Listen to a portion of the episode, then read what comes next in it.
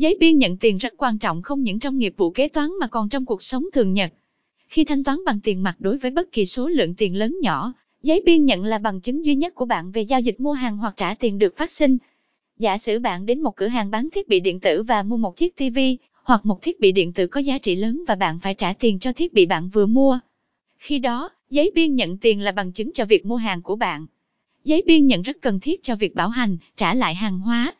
Tương tự đối với một doanh nghiệp, giả sử bạn hoặc một công ty thanh toán hóa đơn bằng tiền mặt và bạn sẽ nhận một giấy biên nhận tiền.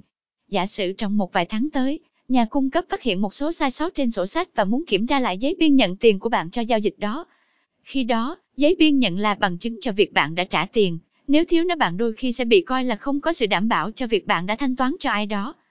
Do đó, giấy biên nhận tiền là một chứng từ rất quan trọng, đặc biệt là trong các giao dịch mua hàng như một giấy tờ bảo đảm cho việc đã thanh toán tiền, hoặc có thể bạn bị hỏi đến giấy biên nhận này trong trường hợp nào đó.